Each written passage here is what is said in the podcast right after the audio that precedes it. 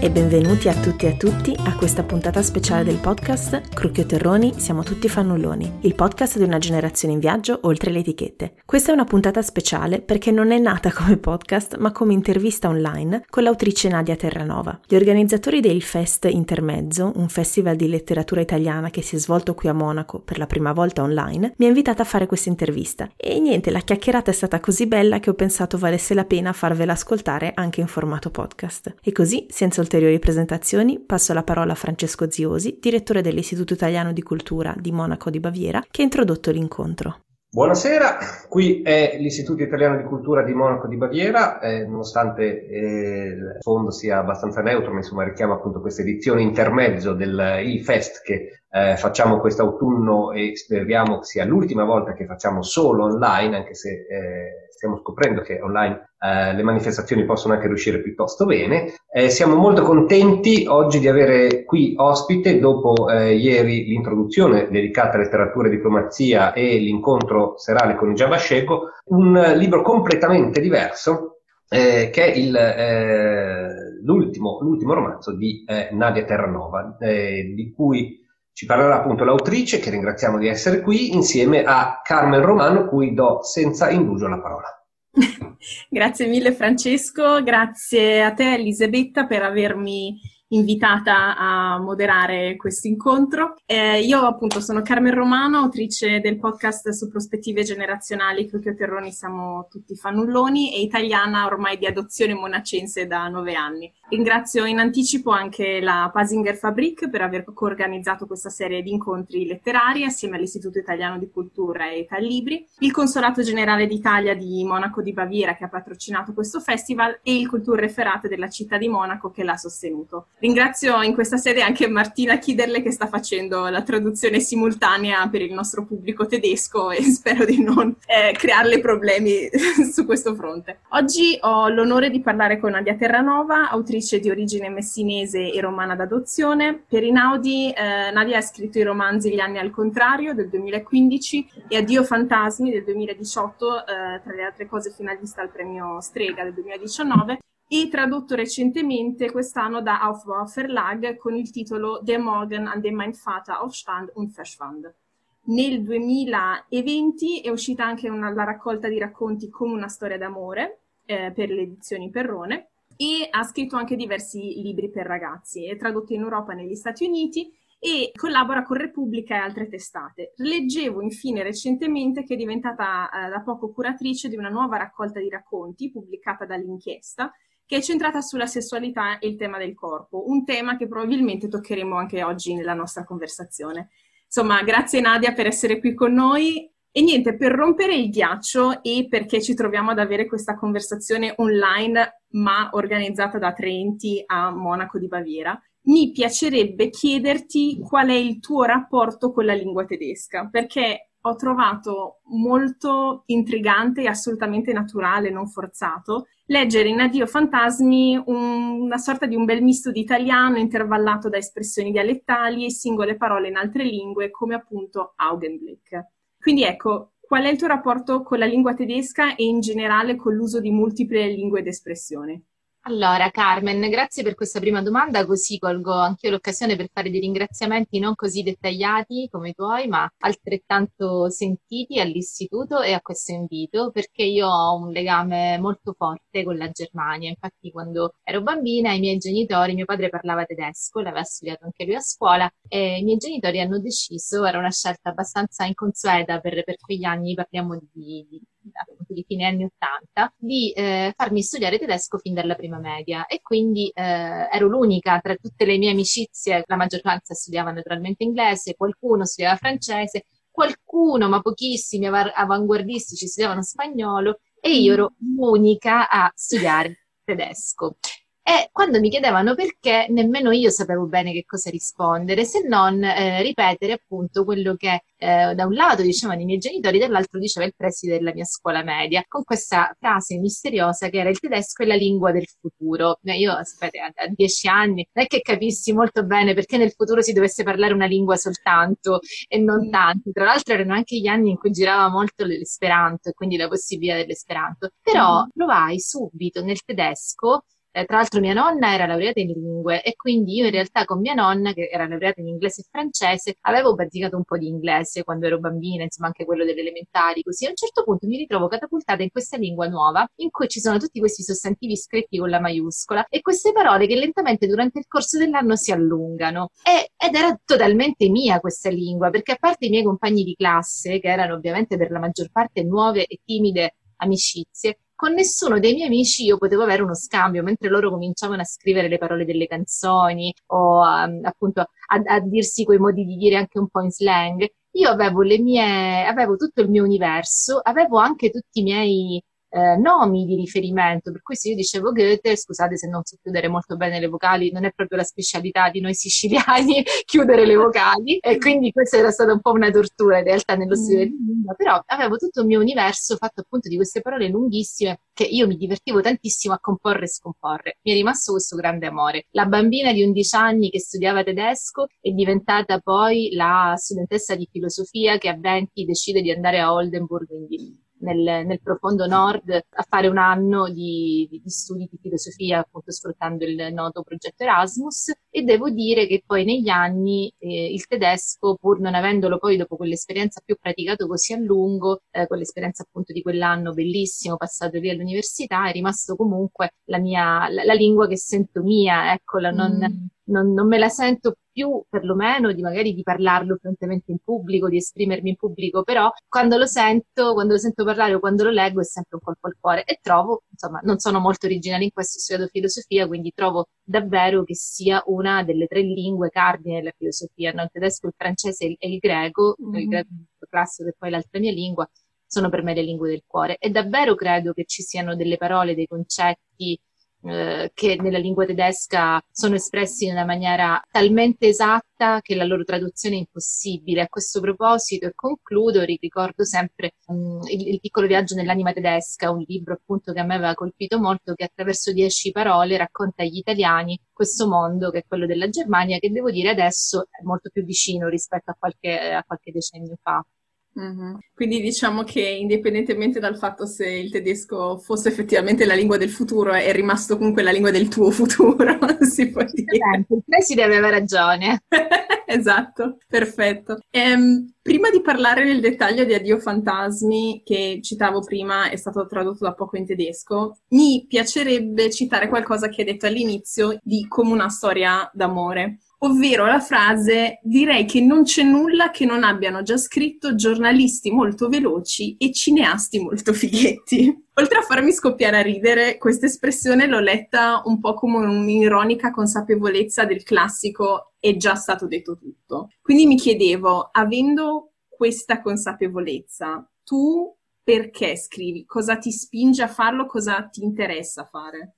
Quella frase si riferisce in particolare alla descrizione di un quartiere, che è il quartiere dove io vivo a Roma e quindi dove mi trovo anche in questo momento, che è il Pigneto. Il Pigneto ogni tanto è un quartiere che finisce eh, negli articoli su cui tutti pensano di avere un'opinione, no? tutti pensano di poter dire qualcosa sul Pigneto, di sapere quanto è proletario lo era, quanto è radical chic, eh, mettendo dentro questo termine delle cose che non c'entrano niente. È un po' come è stato Trastevere um, 40-50 anni fa, un po' come è stato a un certo punto via Veneto. Sono quelle quelle zone di Roma che smettono a un certo punto di essere eh, viste per come sono e diventano dati, con una però differenza sostanziale, che il quartiere è davvero rimasto un quartiere complesso, non ha subito quelle ondate che ogni tanto tirandolo da un lato o dall'altro eh, i giornali, i giornalisti e anche un po' il folklore a volte parartistico eh, vorrebbe appiccicargli, cioè è un quartiere davvero come probabilmente ogni posto eh, che va vissuto per essere raccontato, è una Roma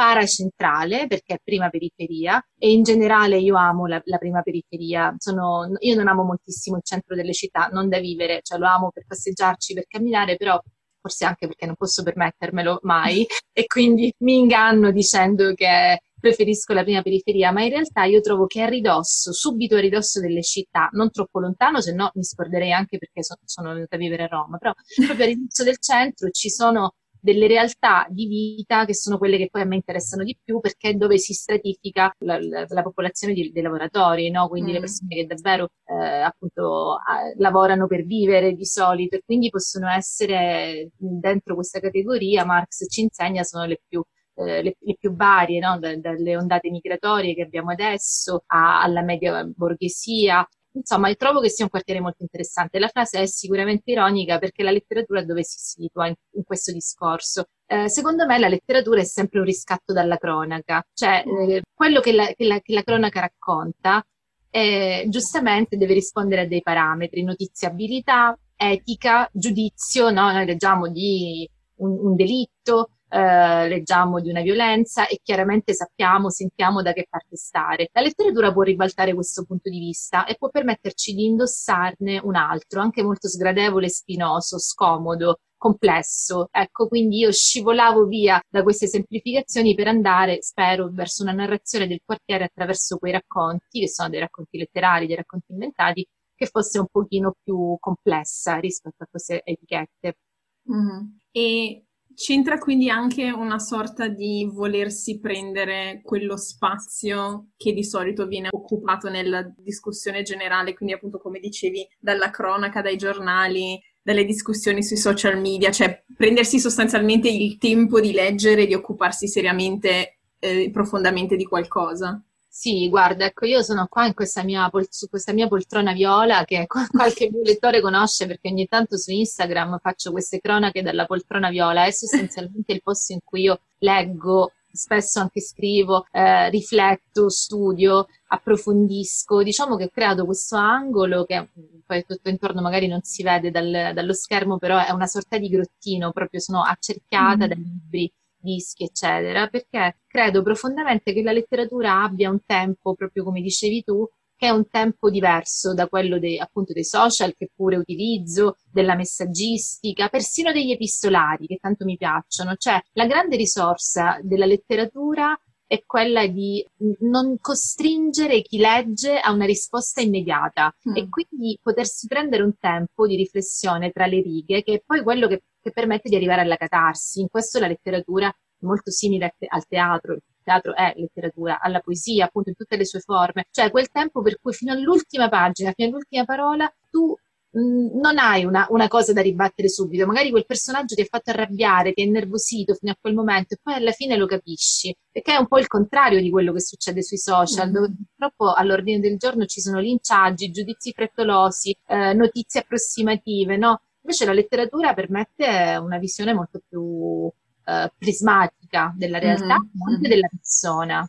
Fantastico. Sì, io ehm, ci tenevo a, ad avere anche questa sorta di introduzione al libro lenta, se vogliamo, con queste due domande iniziali, perché ci tenevo che eh, il pubblico che magari non ti conosce già o non, ha già letto i tuoi libri, intanto con, ti conoscesse prima di entrare nel succo della situazione. Passiamo adesso al tuo libro e appunto per chi non l'avesse già letto, prova a fare una sorta di mini riassunto, dando ovviamente solo il setting iniziale senza spoilerare, tra virgolette, nulla del finale. Um, allora, la protagonista è Ida di questo romanzo. Lei vive a Roma da molti anni ed è sposata con un uomo che le dà sicurezza, ma col quale ha un rapporto molto freddo e distaccato. Viene chiamata a casa dalla madre a Messina, appunto la sua città natale, perché la madre vuole mettere in vendita e prima ristrutturare l'appartamento di famiglia. Aida tocca il compito che immagino, come l'ho vissuto io, molti figli e figlie hanno dovuto fare prima o poi in occasione o della perdita di un genitore, di un nonno o di un trasloco importante, ovvero fare una cernita di quello che è importante tenere, buttare il resto, dare un po' un saluto agli oggetti di una vita. È proprio attraverso questa interazione con gli oggetti e con la casa d'infanzia che Ida è costretta a fare i conti con il trauma che l'ha segnata da quando era solo una ragazzina, ovvero la scomparsa del padre, che, afflitto da depressione, una mattina è andato via e non è più tornato. Il libro gira attorno a questi fantasmi del passato che la perseguitano, tanto che Ida fa spesso incubi e non riesce a dormire. E il libro e, e, questa è una cosa che mi è piaciuta molto, è scandito un po' da questi capitoli notturni eh, di Ida che non riesce a dormire o ha delle, degli incubi, perché hanno un po' la stessa atmosfera dei notturni per pianoforti in musica, molto malinconica, struggente, a volte calma, a volte agitata.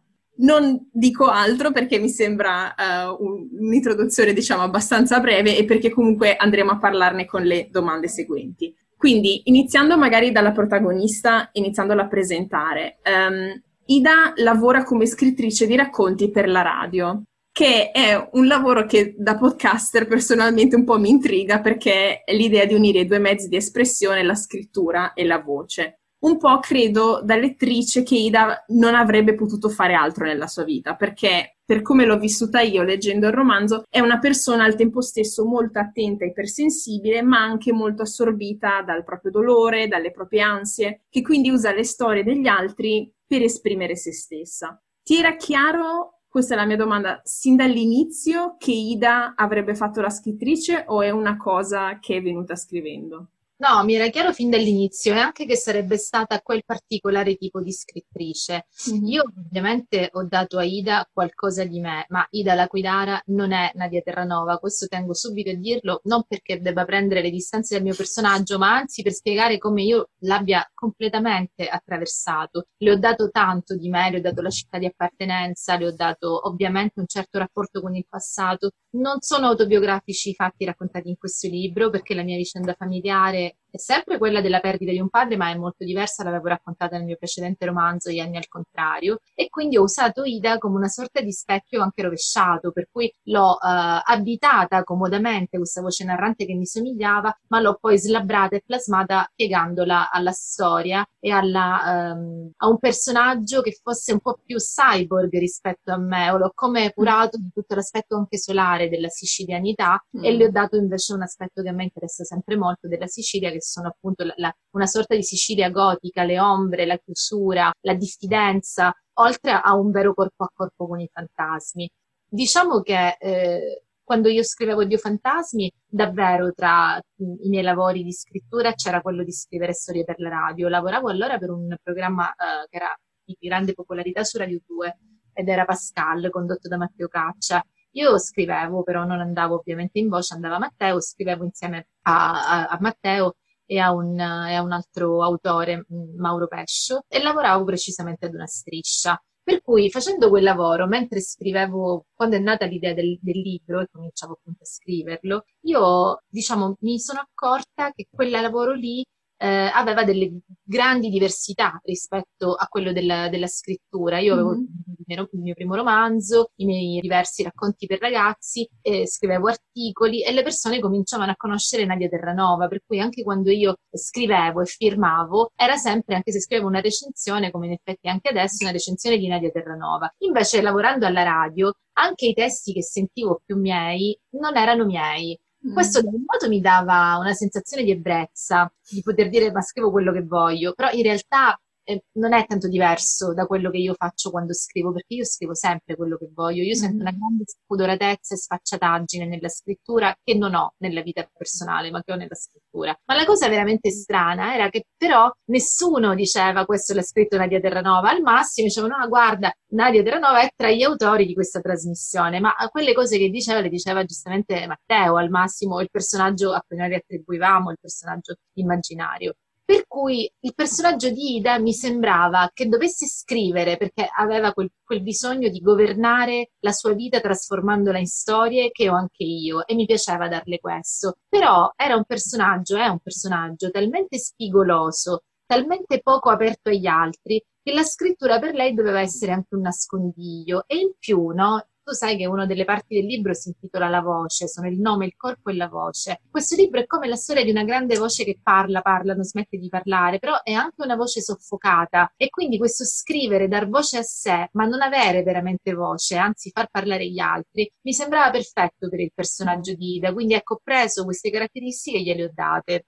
Mm-hmm. Sì, è, è interessantissimo quello um, che dicevi sul fatto di governare la sua vita trasformandola in storie perché um, lei stessa, rimanendo diciamo un po' su questa discussione meta sulla scrittura, um, lei ammette alla fine di rifugiarsi in quelle che lei chiama le sue finte storie vere, che è come descrive le, le, le storie che scrive per la radio, perché appunto lei può esercitare su di queste una signoria assoluta. E quindi mi chiedo, questo riflette anche il ruolo che ha per te la scrittura, cioè l'idea di mantenere controllo su una realtà che raramente è controllabile e collegandoci al presente perché, come dire, se no questo evento non si sarebbe tenuto online, in una situazione che per tutti è stata estremamente incontrollabile, come quella che abbiamo condiviso nel 2020. Tu sei riuscita a scrivere meglio, peggio o uguale a prima? Ah, io ho scritto tantissimo perché mi sono mm. più seccata, poi avevo passato l'ultimo anno, sai, il Biofantasmi è stato finalista al premio Strega e in più io sono anche una che ha girato molto, sono stata molto chiamata in Sicilia, mi è piaciuto anche costruire un certo rapporto con i lettori. Io non sono mm. stata lanciata Uh, anche dal mio editore, che è un editore importante, l'Enaudi, ma io non sono stata lanciata con quella forza commerciale con cui si lanciano i libri commerciali, perché comunque sono considerata una scrittrice letteraria. E quindi, come dire, l'attenzione riservata al mio libro è stata un'attenzione letteraria, però i lettori li ho avuti, eh, ne ho avuti tanti. E quindi andare nelle librerie, andare a parlare con, con, i lettori, per me è stato bellissimo, fondamentale, perché ho creato tutto un rapporto con le librerie che, che, era, che era, fondamentale per me da lettrice, perché io ho sempre girato le, per librerie, soprattutto indipendenti, ma anche di catena di tutta Italia. Per cui nel momento in cui c'entravo da autrice, per me era come eh, tessere un doppio filo, cioè ridare indietro qualcosa che avevo avuto. Quindi ho girato moltissimo. Quando è arrivato, e, e anche insomma anche perché percorsi di scrittura, facevo tante cose anche nelle università. Quando è arrivato il, il primo lockdown, io mi sono ovviamente fermata di colpo, no? E, mm. e improvvisamente il mondo è ritornato a essere quello che era stato fino a due anni prima, quindi quello della scrittura pura. Per cui ho scritto una quantità enorme di libri per ragazzi, ho cominciato a lavorare al, al mio romanzo nuovo, ho scritto tanti articoli, ho, tutti dicevano che non riuscivano a leggere. Beh, io ho avuto qualche difficoltà con un romanzo che stavo leggendo perché mi si è interrotto, ma ho cominciato subito a leggere poesia e saggistica. Mm. Ho ripreso quel romanzo, devo dire che per me, diciamo, Mm, la vita in casa non, non, è assolutamente un problema perché credo che per chi legge, per chi studia, c'è sempre qualcosa da fare, da imparare dentro mm. casa. Questo non vuol dire che mi auguro che la situazione resti così, la patisco come tutti, però diciamo che cerchiamo di arrangiarci.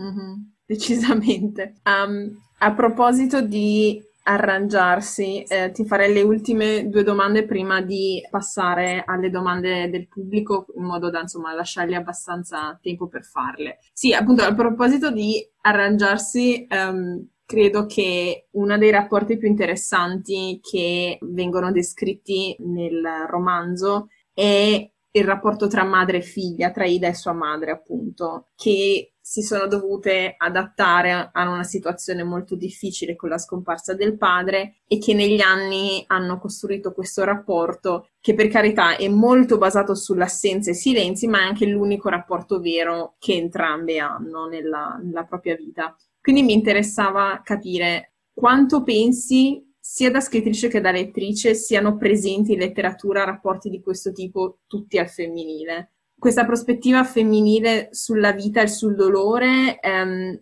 è una cosa per te fondamentale di questo libro o è un'analisi, diciamo, un po' forzata mia da, da, da lettrice eh, che ha cercato di vedere insomma una prospettiva anche un po' diversa in un racconto che parte dalla scomparsa di un uomo, però poi si svolge attorno a queste due donne che sono molto forti e al tempo stesso molto delicate, diciamo.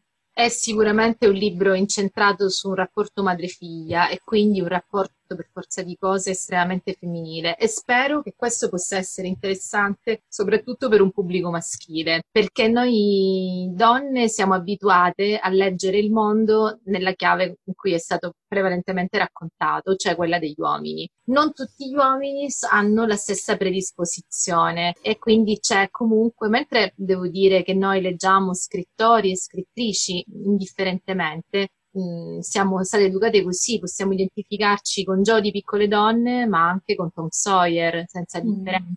Invece i ragazzini, i bambini, almeno fino a qualche decennio fa, non leggevano i libri da bambine, il che significa che diventano ragazzi che non leggono libri da ragazze e, e uomini che non leggono libri da donne, ovviamente con, te, con delle virtuose eccezioni. Però eh, la storia della letteratura, così come è stata canonizzata, non necessariamente come si è davvero svolta, è una storia eh, in cui il gusto prevalente, lo sguardo prevalente è stato sempre quello maschile, relegando le donne un, al massimo che hanno sempre dovuto conquistare conquistarsi comunque tutto quando hanno potuto, a un mondo che era quello femminile, per cui il mondo è degli uomini e poi c'è il mondo femminile. Ecco, io mm. credo che la prospettiva vada un po' ribaltata. C'è un, un mondo che è complesso, variegato, in cui c'è uno sguardo che può essere marcatamente femminile, che può essere marcatamente e consapevolmente maschile, che può essere dialogico, la letteratura è per sua definizione androgina, cioè la letteratura di per sé, il valore di un libro non ha sesso, ma il riconoscimento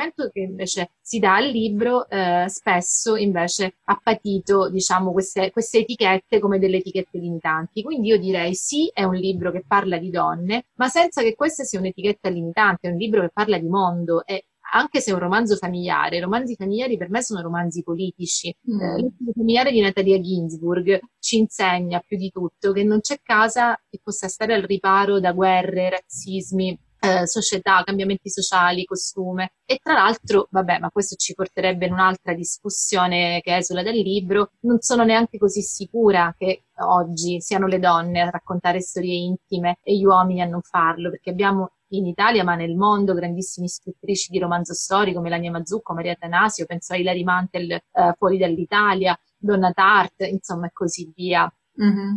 E per curiosità, eh, anche dall'interazione che hai avuto negli anni precedenti con uh, le, gli incontri che hai avuto con i tuoi lettori e lettrici, ti leggono più donne, più uomini o nella stessa maniera? Devo dire che ho molti lettori, anche perché Gli anni al contrario, per esempio, era un romanzo che aveva un personaggio maschile come protagonista, mm. Giovanni ed è stato anche molto percepito perché lo era come un romanzo politico generazionale sulla generazione che aveva vent'anni nel 77 e quindi in generale leggono proprio più le donne, almeno in Italia i numeri ci dicono questo. Mm-hmm.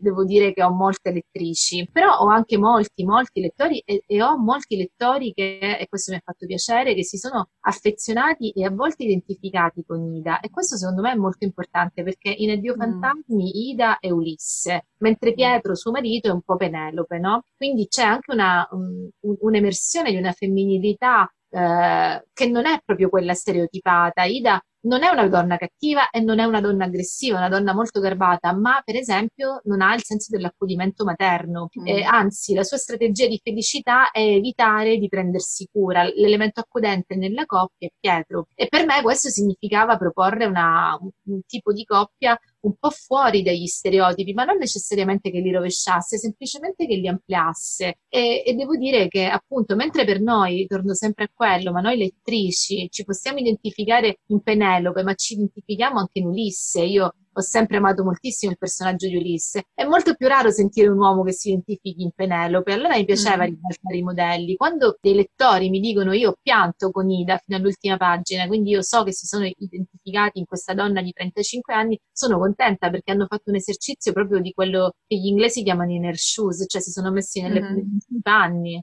Sì, un esercizio di empatia a, a, cui magari non sono abituati, che è fondamentale, importante. Penso che sia molto bello quello che dicevi su eh, il rapporto tra, tra Ida e Pietro, perché sostanzialmente toglie questo tipo di rapporto dove la persona che cura chi è ribaltato e lo normalizza e lo toglie dallo stereotipo delle relazioni sociali a cui siamo abituati e nelle quali siamo cresciuti. Bene, ti chiederei l'ultima domanda prima di passare alle domande dal pubblico, perché l'avevamo anticipato nell'introduzione, che è uno dei temi più importanti del libro, ma anche un tema del quale tu ti sei occupata anche in, in altre cose, è quello del corpo. La protagonista Ida ha un mantra, se succede al corpo non succede davvero e questo mantra l'aiuta in momenti difficili dove il suo corpo viene violato per aiutarla a distaccarsene. Non viene però mai esplicitata nel libro la dicotomia che sta dietro a questo mantra, cioè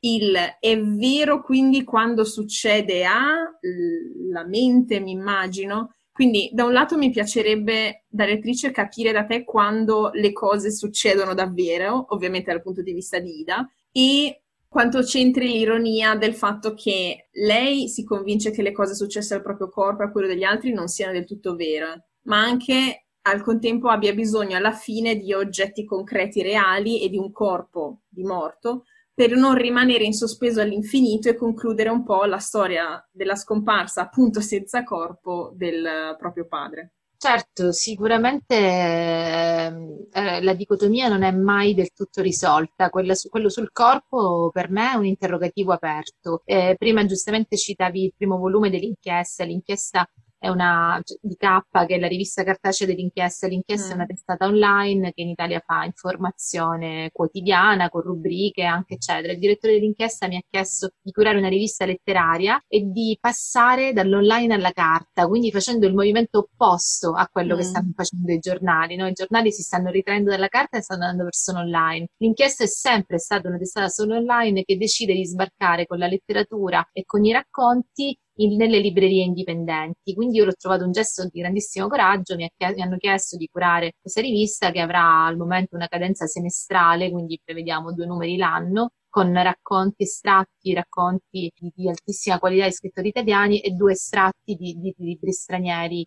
che arrivano in anteprima. Il mm. primo volume è dedicato proprio al sesso. Io ho scelto come parola chiave, per ogni numero sceglierò una parola chiave, ho scelto di partire dal sesso perché ho scelto di partire dal corpo, perché volevo vedere, torna la dicotomia, anche se Dio Fantasmi è del 2018, volevo sentire come nel 2020 questa costrizione fisica dentro casa, ma anche questa limitazione del contatto, degli abbracci e quindi per forza di cose anche del desiderio, volevo capire come veniva interpretata dalla letteratura, quindi al di là della normativa, al di là del, del commento di cronaca su quello, su, sui decreti, eccetera, volevo capire proprio cosa sarebbe restato. Non mm. necessariamente doveva essere un, un racconto contemporaneo, contemporaneo, però mi ha fatto molto pensare anche da Dio Fantasmi tutte le scelte che gli scrittori hanno fatto. Hanno fatto alcune delle scelte storiche, raccont- sono andati indietro nel tempo, hanno raccontato fatti eh, ambientati in, in, un'altra epoca storica, altre epidemie, hanno scritto romanzi epistolari con una sensualità nascosta, cioè in realtà noi non abbiamo davvero risolto se il nostro corpo siamo noi o se noi lo abitiamo, perché anche i più materialisti di noi, anche quelli che più credono che, che noi siamo il corpo, eh, avvertono, non dico una sopravvivenza, ma comunque a volte la necessità di prendere una distanza. Quando c'è una malattia, no? Se c'è una malattia, o, o peggio ancora, se io subisco violenza, allora io non posso essere il mio corpo, perché io non posso coincidere soltanto con ciò che qualcun altro mi sta facendo, la natura mm. mi sta facendo. Ecco, da un punto di vista filosofico io continuo a ragionare su questo e continuo a mettere in scena la contraddizione. Quello che fa Ida alla fine del libro, magari non lo diciamo per chi ha voglia di,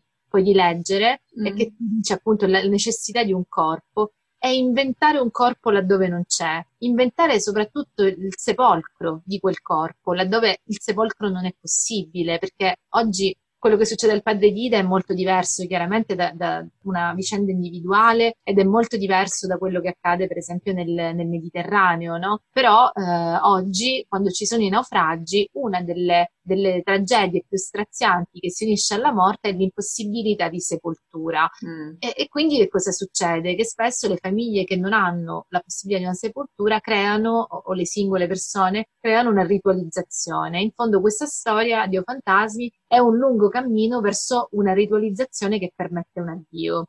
Mm-hmm. Sì, che è un tema anche estremamente rilevante in un anno dove um, tantissime famiglie, soprattutto in Italia, ma anche cioè adesso vediamo soprattutto negli Stati Uniti, in India e in altri paesi, ehm, stanno perdendo membri delle proprie famiglie senza avere l'occasione di potergli dire addio per ragioni sanitarie. Quindi penso che questa simbologia sia molto rilevante. Direi adesso di passare alle domande dal pubblico. Qualcuno ha già mandato una domanda, Vero Miranda scriveva um, Virginia Woolf ha inventato Orlando per farsi leggere dagli uomini. Potrebbe costruire un romanzo con protagonista maschile? Uh, ah, l'hai già fatto. Esatto, l'hai già fatto, dicevi prima. Orlando è un libro straordinario che ho riletto l'estate scorsa perché ho lavorato, ho collaborato a un uh, progetto teatrale, l'ha scritto un'altra persona, ma io ho seguito un po' il percorso drammaturgico, che è una sorta di rivisitazione di Orlando. Mm. Ma mm, sì, Gli anni al contrario, che è il mio primo romanzo, un, il protagonista è un uomo, eh, si chiama Giovanni. Certamente mm. posso, mm. sento di indossare i panni di un, di un, maschio, lo faccio anche nei miei libri per ragazzi, Casca il mondo, per esempio, un libro che, che racconta la vicenda di un terremoto ed è un libro in cui il bambino che parla è un maschio, appunto. Mm-hmm. Io credo che gli scrittori debbano andare laddove sentono di avere un personaggio, non necessariamente coincide con il loro sesso biologico. Mm-hmm. quindi diciamo quello che hai da dire è più importante di chi lo dice, in questo caso della voce che poi uh, No, io personaggio. Che, che, quello che ho da dire si sposa con chi, eh, con chi lo dice, mm-hmm. Che è misteriosa anche a noi, anche alla, nostre, alla, nostra quotidianità a volte. Cioè, abbiamo parlato tanto di mestiere, però c'è tanto anche di visione, di ispirazione e di inspiegabile nel, nella scrittura. Mm-hmm. Quindi un corpo che dà vita alle idee, sempre per tornare al tema del corpo. Elisabetta faceva un appunto da lettrice che anche nel rapporto tra Ida e Pietro il corpo è un elemento rivelatore della loro relazione, perché come accennavo all'inizio um, il loro problema coniugale principale di cui Ida poi alla fine a un certo punto in uno dei litigi con la madre ne parla apertamente è che non riescono a fare meno l'uno dell'altra, però mh, non hanno più rapporti sessuali, non c'è più quella uh, foga, quell'entusiasmo, diciamo, dell'inizio della loro relazione. Visto che dicevi prima che eh, la collana che stai curando per l'inchiesta parla anche di sessualità, qual è il ruolo che ha questo rapporto nel libro per te? Cioè, qual è la parte del, del racconto che per te era importante raccontare attraverso questo rapporto? Ma io credo, mh, mm, l'unica cosa che hai detto su cui non sono d'accordo, però mm-hmm.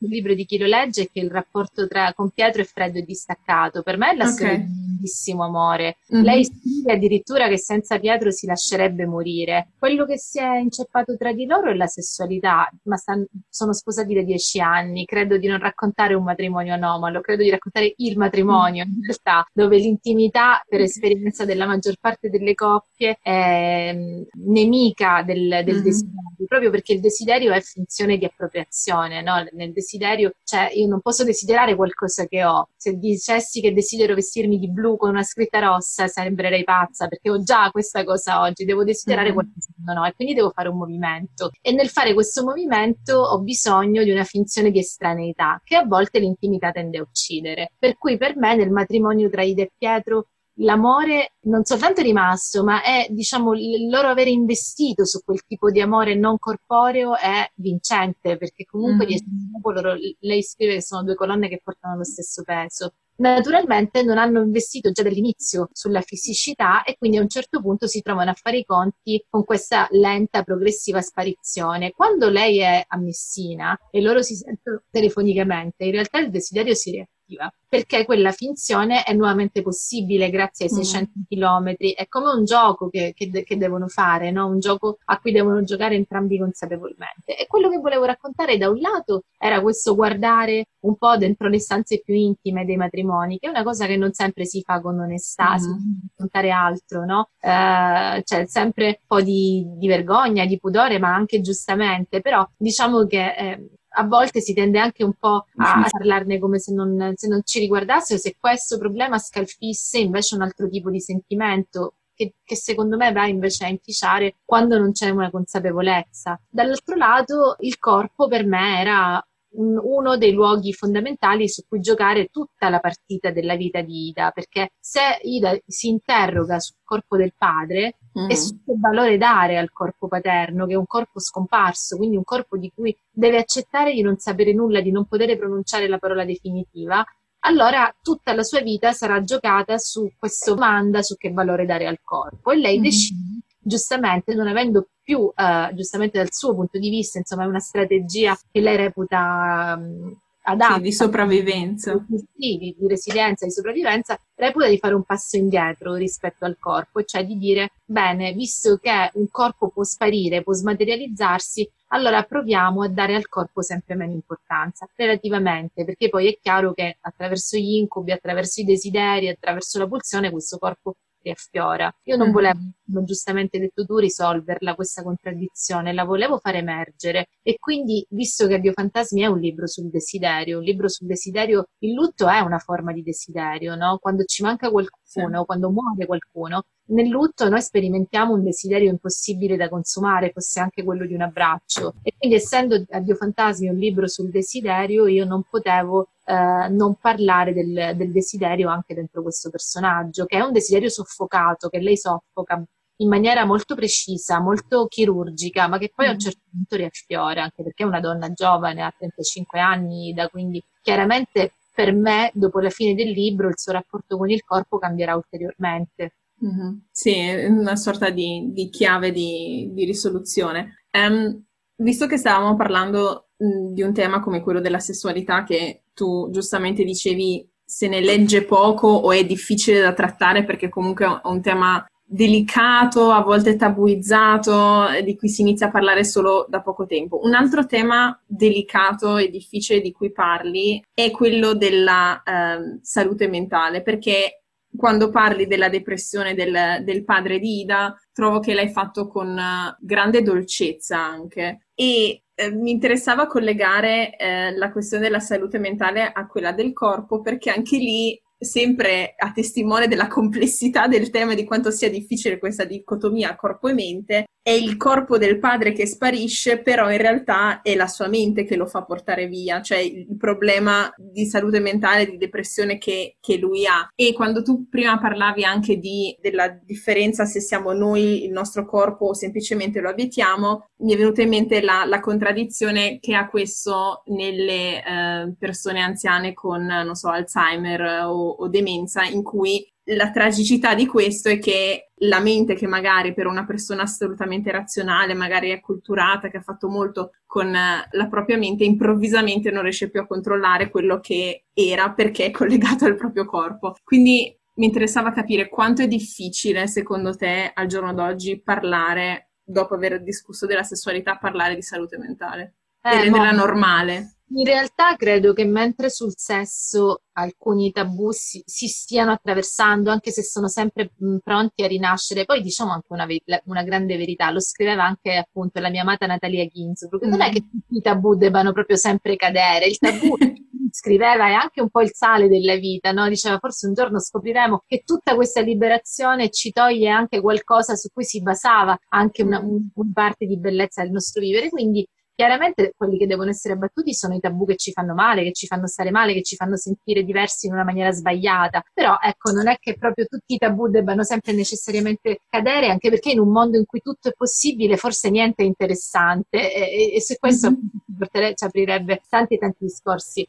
ma ehm, invece un tabù che invece deve cadere perché ci porta soltanto appunto questa sensazione di marchio, di sentirsi sbagliati, è proprio quello sulla malattia mentale. E ancora in Italia tantissimo si fatica perché è vero che eh, forse non si pratica più l'elettroshock, però è anche vero che una persona che è ammalata eh, di depressione spesso si sente dire ma dai risollevati, mangia qualcosa. Mm tirati su, fatti forza, per cui al disagio sì. si accompagna anche questa sensazione di profonda colpevolizzazione, non soltanto sono malato, ma sono anche malato perché non riesco a guarirmi da solo, no? È come se ti dicessero ma come hai la febbre, dai, fatela passare, tirati su, no? E io credo ancora una volta che eh, rispetto alla salute mentale, a farne le spese, al, al, diciamo, al tabù della salute mentale, a farne le spese siano state molto più le donne che gli uomini, diciamo sono mm. stati donne e uomini sempre, però sulle donne la scusa della salute, salute, mentale è stata spesso usata per marginalizzare i soggetti che invece magari erano più liberi, no? Pensiamo a tutta la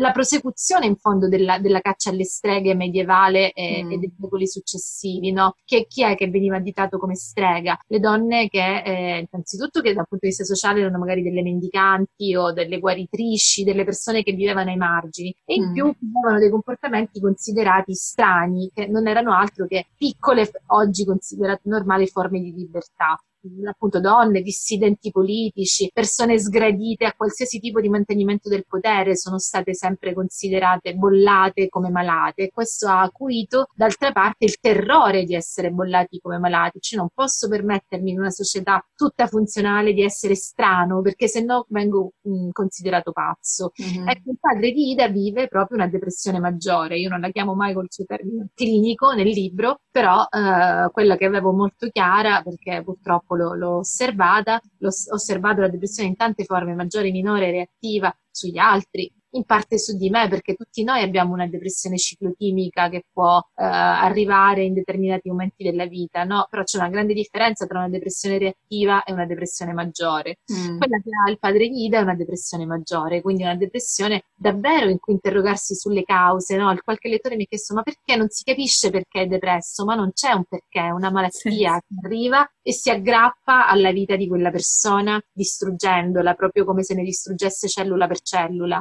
Mm.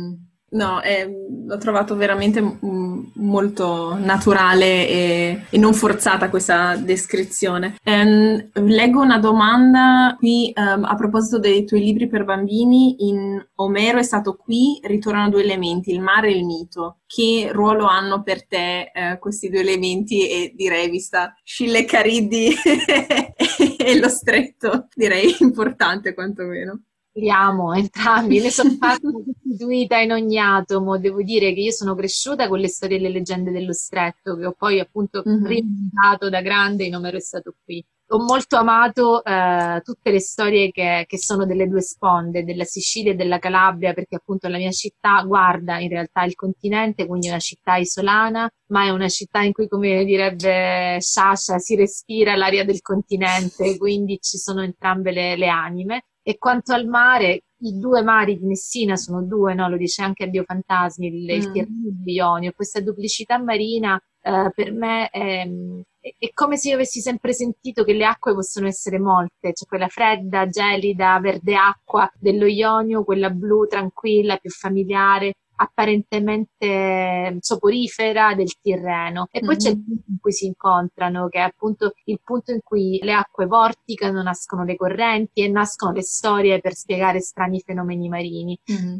Io vivo a Roma che nonostante abbia Ostia e quindi abbia una parte di città sul mare, è di fatto una città senza mare, una città sì. di cemento, una città di di un altro tipo di storia anche molto bella, molto ricca. Per cui ho un patto segreto con me stessa, per esempio quest'anno io ogni mese dell'anno faccio un bagno a mare. Non so come fare adesso per scappare da casa, ma visto che, da, che, che Ostia fa parte del comune di Roma, non escludo anche di poter fare un bagnetto di nascosto, se possibile, se non lo proibiscono e non lo vietano anche nelle prossime settimane, anche nei mesi invernali, devo dire, mi piace molto. Il mare okay. ovviamente non lo si vive come in estate, però respirare un po' di aria salmastra per me è proprio mm. ricarburarmi. Mm-hmm, sì, un lusso che qui a Monaco non possiamo permetterci.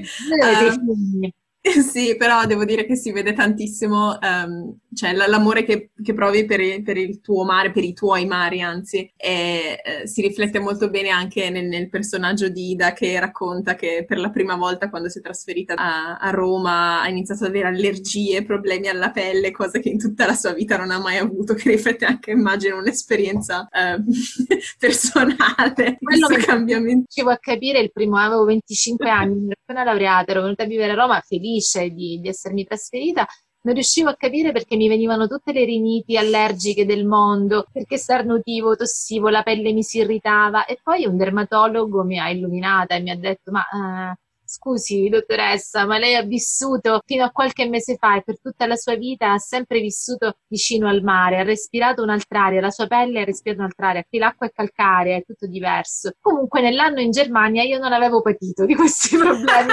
evidentemente il mare del nord di Oldenburg mi, arrivava, in quelle, pur non vicinissimo, okay. abbastanza vicino, mi arrivava di più di questo Tirreno di Ostia.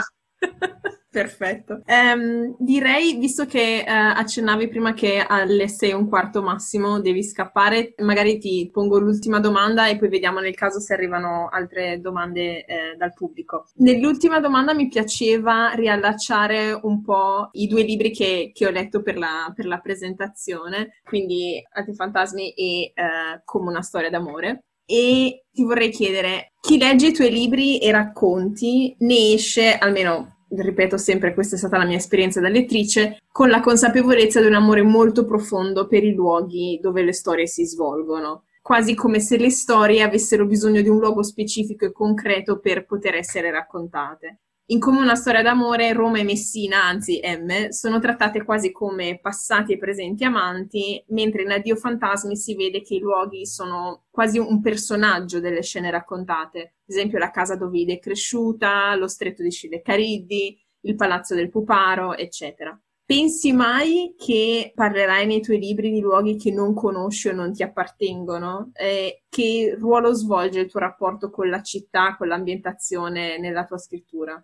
Guarda, c'è una differenza tra luoghi che non conosco e luoghi che non mi appartengono, Mm-hmm. perché io credo che la letteratura possa andare ovunque, non necessariamente solo in posti in cui siamo stati davvero, a patto che quel posto sia per te una- un, un amore vero, un'ossessione vera, che tu quel posto lo conosci, lo ricostruisci o lo inventi nel caso dei luoghi fantastici, no? Davvero con una, con una dovizia per cui quel posto è dentro di te. Quello che non si può fare, non viene bene a mio avviso, è scrivere delle storie che sono ambientate in posti a casaccio. Mm. E quindi, per esempio, io ho già scritto, no? Ho scritto un, un albo illustrato dedicato a Bruno Schulz, questo scrittore ebreo polacco, che si chiama Bruno il bambino che imparò a volare, che era ambientato a Drohobych, che era allora Polonia, oggi Ucraina. E poi sono stata a Drohobych perché sono stata ospite eh, di un festival che si svolge ogni due anni, un grande festival internazionale proprio dedicato a Bruno Schulz. Io e Ofra Amit, l'illustratrice del libro. Mm. E quando siamo arrivate a Drohobych era proprio come io l'avevo immaginata, letta in Bruno Schulz e riraccontata e come Ofra l'aveva disegnata. Quindi sì,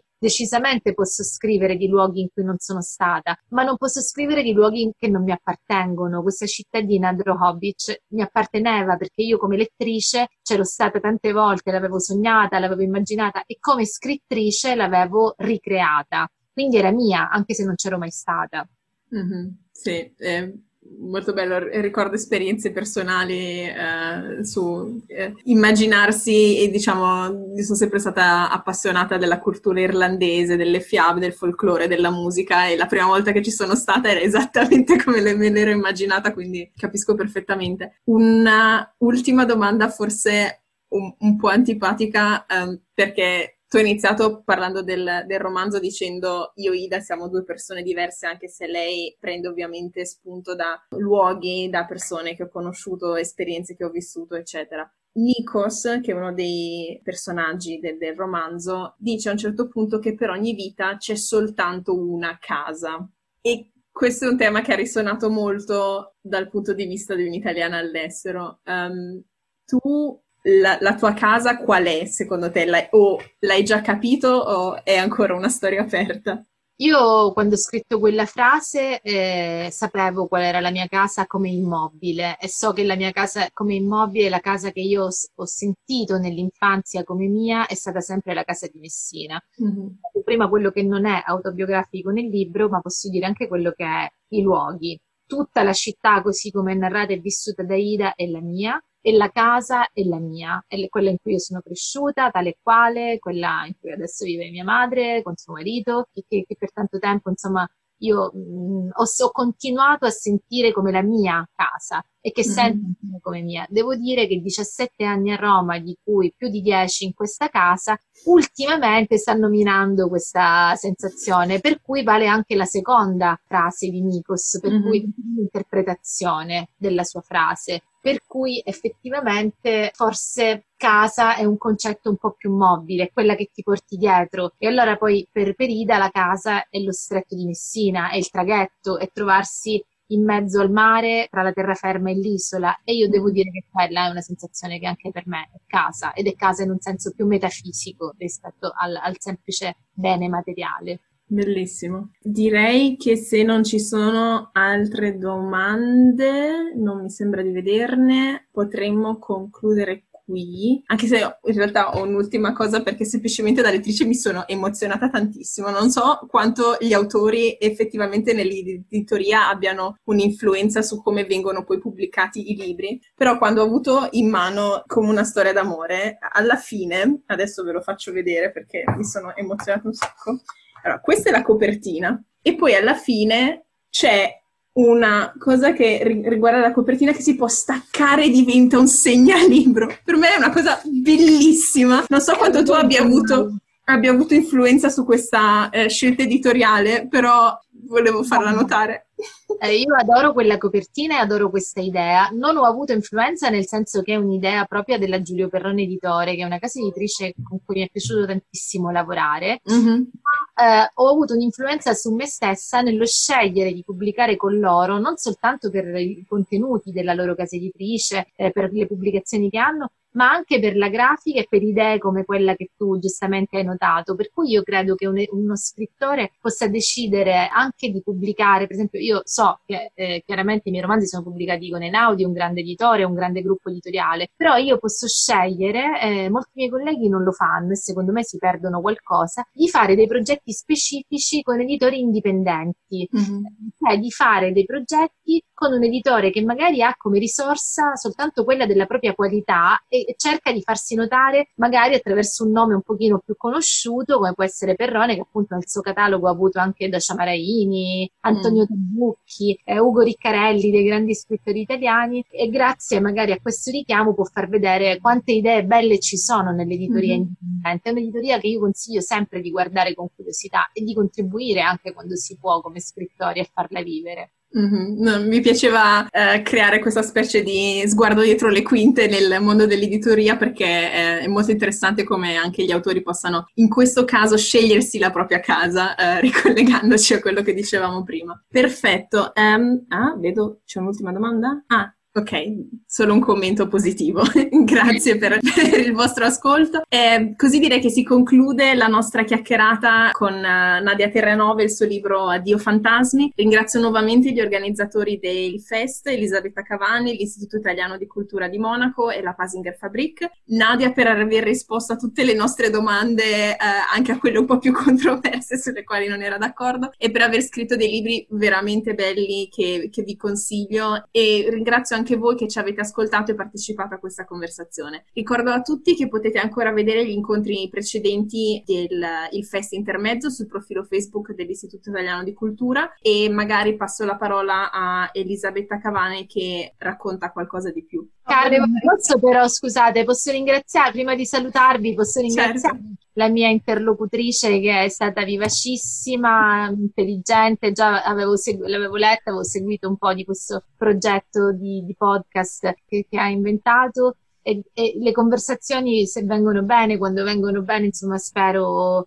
che, che, che, vi siate divertiti e intrattenuti è sempre per, perché comunque c'è un dialogo da tutte e due le parti che, che, è vivace. E sei stata per me bravissima e preziosa la tua lettura. E poi è bello che sui libri ci siano divergenze perché il libro div- diventa di chi lo legge, non più di chi lo scrive, quindi per me è molto prezioso, quindi grazie Carmen. Assolutamente, grazie a te, è stato veramente molto bello ehm, perché, eh, non so, cioè, purtroppo magari uno legge i grandi classici e non può più parlare con l'autore e ribattere sulle cose sulle quali non, ero d'accordo. Guarda, possa parlare con me molto a lungo.